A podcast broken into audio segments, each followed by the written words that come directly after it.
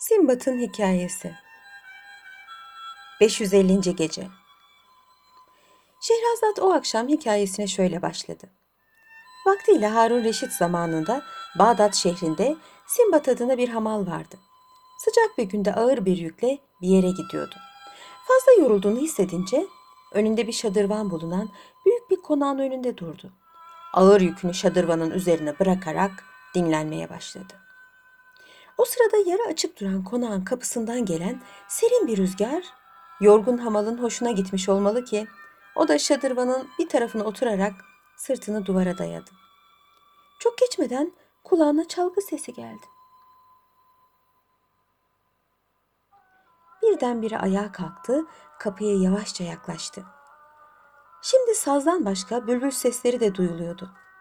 İçinden doğan bir arzuya mukavemet edemeyerek kapıdan bir adım adımını içeriye attı. Konağın büyük bahçesinde bir takım uşakların gidip geldiklerini ve iştah verici nefis kokular yayan yemekler taşıdıklarını gördü. Ellerini havaya kaldırarak Allah'ım dedi. Kusurumu affet. Hikmetinden sual olunmaz ama kimini böyle nimetlere gark edersin, kimini benim gibi akçaya muhtaç bırakırsın. Sonra oradan uzaklaşıp bıraktığı yükünü almaya ve yoluna devam etmeye karar verdi. Fakat tam kapıdan çıkacağı sırada yanına genç bir uşak çıktı. Onu elinden tutarak Efendimiz seni görmek istiyor dedi. Bunun üzerine Hamal Simbat kapının önünde bıraktığı yükünü içeriye aldı ve genç uşakla beraber ev sahibinin bulunduğu büyük ve muhteşem salona girdi. İnsanın gözlerini kamaştıran bu salonda birçok uşaklar, cariyeler, el pençe divan durmuşlar. Yanında birkaç kişiyle oturan yaşlı, vakur ve heybetli ev sahibinin emirlerini intizar ediyorlardı. Ortada çiçeklerle ve çeşit çeşit yemek, meyve ve tatlılarla süslenmiş bir yemek masası duruyordu. Hamal bu ihtişam karşısında ne yapacağını şaşırmış, etrafına alık alık bakıyordu. Bir ara kendini toparlayarak büyük bir şahsiyet olduğunu tahmin ettiği ev sahibini ve yanındakileri selamlayarak önlerinde başı eğik olarak durdu. Sabah olmuştu. Şehrazat gülümseyerek hikayesine ara verdi. Hükümdar da masala ertesi akşam devam etmesini istedi.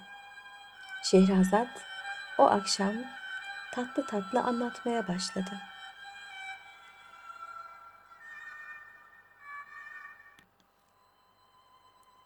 ...551. Gece Ev sahibi onun selamına mukabele ederek ona iltifat etti ve yemeğe davet etti. Hamal ömründe yemediği ve görmediği o nefis yemeklerden karnını doyurduktan sonra ev sahibi ona dönerek sordu. Senin adın nedir? Ne iş yaparsın? Hamal cevap verdi. Benim adım Sintbat'tır. Hayatımı hamallık yapmakla kazanıyorum. Ev sahibi gülümsedi. Demek adaşız. Benim adım da Simbat'tır. Bana denizci Simbat derler. Şimdi senden bir şey istiyorum. Buraya gelmeden evvel kapıda bir şeyler söylüyordun. Onları burada tekrarla. Hamalın yüzü kızardı. Efendimiz dedi, kusuruma bakmayın. Fukaralık maskaralıktır derler. Bizim gibi cahil adamlar bazen böyle abuk subuk konuşurlar. Denizci Simbat sözünü kesti. Niye abuk sabuk olsun? Söylediklerini harfiyen işittim. Hakkın var. Sen benim bu serveti zahmetsizce kazandığımı zannettin. Halbuki ben de senin gibi hayatta çok zahmet çekmiş, nice sıkıntılara katlanmış bir adamım. Bu refaha kavuşuncaya kadar yedi deniz seferine çıktım. Hepsinde başıma öyle maceralar geldi ki insanın aklını şaşırtır. Herhalde o maceralara katlanmam bana mukaddermiş. Denizci Simbat'ın macerası Ev sahibi bunu söyledikten sonra misafirlerine dönerek ilave etti. Dostlarım, şimdi size maceralarımı anlatacağım. O zaman bu sözlerimde ne kadar haklı olduğumu anlayacaksınız. Ve biraz tereddütten sonra anlatmaya başladı. Arkadaşlar, benim babam vaktiyle büyük bir tüccardı.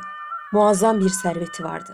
Öldükten sonra varis olduğum o serveti kısa bir zamanda zevkü sefa alemlerinde eritip bitirdi. Elimde nakit olarak bir şey kalmayınca aklım başıma geldi fakat ne yapayım iş işten geçmişti. O zaman Hazreti Süleyman'ın şu meşhur sözlerini hatırladım. Ölüm günü doğum gününden, yaşayan bir köpek ölü bir aslandan, mezar sarayından daha iyidir. Kalan eşyalarımı satarak 3000 dinar topladım ve çalışıp didişmeyen insan hayatta muvaffak olamaz diyerek o elimde kalan sermaye ile de biraz mal aldım. Birkaç tüccarla beraber Basra'ya yollandım. Orada sefere çıkan bir ticaret gemisine mallarımı yüklettim. Gemimiz birçok limanlara, adalara uğruyordu. Ben de diğer tüccarlar gibi her uğradığımız yere iniyor, alışveriş yapıyordum.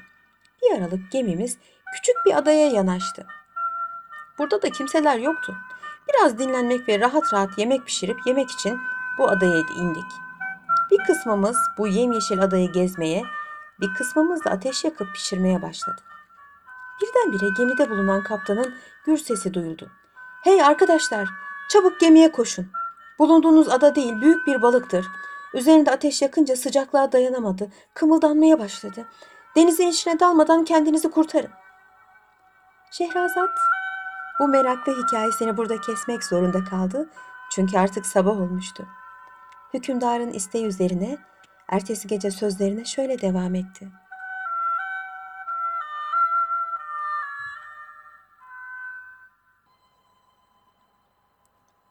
...553. Gece Tüccarlar kaptanın bu sözlerini işitince bir telaşa düşerek her şeylerini orada bıraktılar ve gemiye koştular. Fakat ben ve birkaç kişi gemiye yetişemedik. O sırada denizin içine dalan büyük balığın husule getirdiği muazzam dalgaların arasında kaldık. Elime geçen bir tahta parçasına tutundum.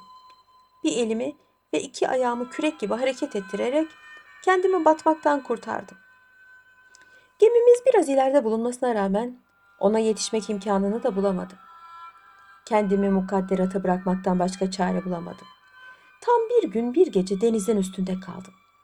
Dalgalar beni sürükleye sürükleye bu adanın sahiline götürdü. Adanın sahillerinde bulunan ağaç dallarından birisine tutunarak kendimi güç bela kıyıya yatmaya muvaffak oldum. Ayaklarım yara içindeydi. Farkına varmadan balıklar tabanlarımı delik deşik etmişlerdi. Ertesi gün sabaha kadar olduğum yerde baygın kaldım. Güneş ufukta biraz yükselince yaralı ayaklarımı sürte sürte adada bulunan meyve ağaçlarının yanına gittim. Orada yere düşen meyvelerden karnımı doyurup bir müddet dinlendikten sonra yavaş yavaş ayaklarımın iyileştiğini ve yürüyebileceğimi fark ettim. Ağır ağır adımlarla bu ıssız adada dolaşmaya başladım. Bir aralık uzaktan sahilde bir hayalet gördüm. Onu vahşi bir hayvan veya deniz ejderlerinden biri zannettim. Onu yakından görmek için ağaçlardan kesip kendime bir baston yaptığım sopaya dayana dayana o hayaletin yanına yaklaştım. Bir de ne göreyim? Bu sahildeki ağaçların birisine bağlanmış kocaman bir kısrak değil miymiş? Biraz daha yanına sokuldum. Birdenbire korkunç bir ses çıkardı. Ürkerek geriye çekildim. O sırada yerin altından bir adam çıktı, arkamdan gelerek durmamı söyledi. Büyük bir heyecan ve korku içinde olduğum yerde durdum. Adam beni kolumdan tutarak buraya nasıl geldiğimi ve kim olduğumu sordu. Başımdan geçen macerayı anlatınca beni alıp yerin altında bulunan bir mahzene götürdü. Burası iyi döşenmiş, büyükçe bir odaydı. Adam bana yemek vesaire ikram etti. Onun bu iyi muamelesinden cesaret alarak sordum. Sen kimsin? Burada niye oturuyorsun? Deniz kenarında bağlı olan kısrak senin mi? Adam bana şu karşılığı verdi. Biz bu adada birkaç arkadaşız. Hepimiz hükümdar Mihraciye'nin seyisleriyiz. O gördüğün kısrağı biz mahsus deniz kenarında bırakıyoruz. Mehtaplı gecelerde deniz atları karaya çıkarlar. Onu görünce de çiftleşirler. Sonra onu beraberlerinde almak isterler. Fakat bizim kısrak bağlı olduğu için yerinden kımıldanmaz. Biz de hemen meydana çıkar, hamile olan kısrağı alırız. Bu kısrağın doğuracağı tay bir hazineye bedeldir. İşte bu sıralar deniz atlarının karaya çıkma zamanıdır. Sonra beni teselli etmek maksadıyla ilave etti. Sen hiç merak etme. Seni bizim hükümdara götürüp takdim edeceğim. Hakkında hayırlı olur. Yine sabah oluyordu. Hükümdar masala ertesi akşam devam edilmesini istedi. Şehrazat da yarıda bıraktığı masalına ertesi akşam şöyle devam etti.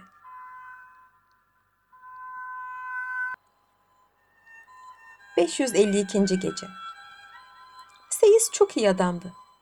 Yanında bulunduğu müddetçe bana ikram etmekten ve beni teselli etmekten bir an geri kalmadı. Beni hükümdarına takdim edeceğini ve gezdirip eğlendireceğini vaat etti. Ey Simbat dedi. Bizi görmeseydin bu adada can sıkıntısından patlardım. Biz böyle konuşurken ortalığı çınlatan bir ses duyuldu. Bu denizlerden çıkan hayvanın sesiydi. Biraz sonra ikimiz birden sahile koştuk. Deniz atı bizi görünce denize kaçtı. Seyis kısrağı çözerek o sırada yanlarında birer kısrak olduğu halde gelmekte olan arkadaşlarını karşılamaya gitti. Seyis beni arkadaşlarına takdim etti. Bana da bir hayvan verdiler. Hep birlikte yola çıktık. Yurtlarına vasıl olduğumuz zaman hükümdar Mihracan'ın huzuruna çıkardılar. Kendisine benden bahsedip başımdan geçen vakayı anlattılar. Hükümdar beni yanına davet etti. Ziyadesiyle ikramda bulundu. Maceramı kendi ağzımdan dinlemek istediğini söyledi, anlattım. Çok hayrette kaldı ve seni liman katibi olarak tayin ediyorum. Şehrimize gelen gemilerin verecekleri rüsumları kaydedeceksin diyerek bana birkaç takım elbiseyle bir miktar para verdi ve sık sık kendisini ziyarete gelmemi tembih etti. Bu yeni vazifemden çok memnun oldum. Bu arayıp da bulamadığım bir işti. Çünkü bu vesileyle yurdumdan gelecek gemilere tesadüf edecek ve orada dönme fırsatını elde edecektim. Bir gün hükümdar Mihracan'ın ziyaretine gittim. Yanında Hintli birkaç tüccar gördüm. Kendileriyle tanışıp ahbap oldum. Bana memleketleri hakkında epeyce malumat verdiler. Anlattıklarına göre Hindistan'da çeşit çeşit insanlar varmış. Bunlardan bilhassa Şakiriye mezhebine salik olanlarla Brahmalılar ekseriyeti teşkil ediyormuş. Vazifemin icabı ara sıra hükümdar Mihracan'ın limanlarına ve şehirlerine seyahatler yapıyordu. Bu kısa seyahatlerimde çok garip şeyler görmüştüm. Bilhassa bir adada gece davul ve def sesleri işittim. Bunların nereden geldiklerini ada halkına sordum. Yıllardan beri işittikleri bu seslerin nereden geldiklerini onlar da bilmediklerini söylediler. Yine bu seyahatim sıralarında 200 arşın boyunda bir balıkla yüzü baykuşa benzeyen bir deniz mahlukuna ve buna benzer garip şeylere tesadüf etti. Şehrazat bu meraklı hikayesini burada kesmek zorunda kaldı çünkü artık sabah olmuştu. Hükümdarın isteği üzerine ertesi gece sözlerine şöyle devam etti. 554. Gece Günün birinde limana birçok gemiler gelmişti. Onları kontrol ederken birisine sahipsiz bir mal buldum. Gemi kaptanına bu malın kime ait olduğunu sordum. Kaptan da bu mal Simbat adında Bağdatlı bir arkadaşımıza aittir. Kendisi bir deniz kazasında kurban gitmiştir. Mallarını satıp memleketindeki akrabalarına götüreceğiz deyince kaptanın yüzüne dikkatlice baktım, tanıdım. Elimi omzuna koyarak bir kazaya kurban gittiğini söylediğin Simbat benim. O balığın sırtından zorla kendimi kurtardım dedim ve başımdan geçenleri anlatarak beni iyice tanıması için aramızda geçen bazı hadiseleri tekrarladım. Kaptan beni tanıdı. Boynuma sarılarak senin kurtulman bir mucizedir. Şimdi yaşadığın kardır dedi ve üzerinde adım yazılı ticaret eşyalarımı teslim etti. Ben de onları alıp hükümdar Mihracan'a hediye olarak takdim ettim ve olanları anlattım. Hükümdar benim bu hareketimden çok memnun oldu. Hediyemin karşılığı olarak çok mallar verdi. Onları satıp yerine başka mallar aldım. Onları Basra'ya gidecek gemiye yükleterek hükümdara artık memleketime döneceğimi söyledim ve kendisinden izin istedim. Bana yeniden çok kıymetli hediyelerle birlikte istediğim müsaadeyi de verdi. Ona ve seyislere veda edip gemiye bindim. İyi ve rahat bir yolculuktan sonra Basra'ya vardık. Oradan da Bağdat'a geçtim. Beraberinde getirdiğim malları iyi bir karla sattım. Elde ettiğim muazzam servetle tekrar müreffeh hayatıma kavuştum. Sinbad bu ilk macerasını anlattıktan sonra hamala ve misafirlerine nefis meyveler ve tatlılar ikram ederek ilave etti. Yarın size ikinci maceramı anlatırım. Hamal bunu işittikten sonra müsaade alarak kalkmak istedi. Sinbad onu bırakmadı. O gece evinde misafir kalacağını söyledi. Ertesi gün öğle yemeğinden sonra Sinbad misafirlerine Hamal'a ikinci macerasını anlatmaya başladı. Sabah olmuştu. Şehrazat gülümseyerek hikayesini ara verdi. Hükümdar da masala ertesi akşam devam etmesini istedi. Şehrazat o akşam tatlı tatlı anlatmaya başladı.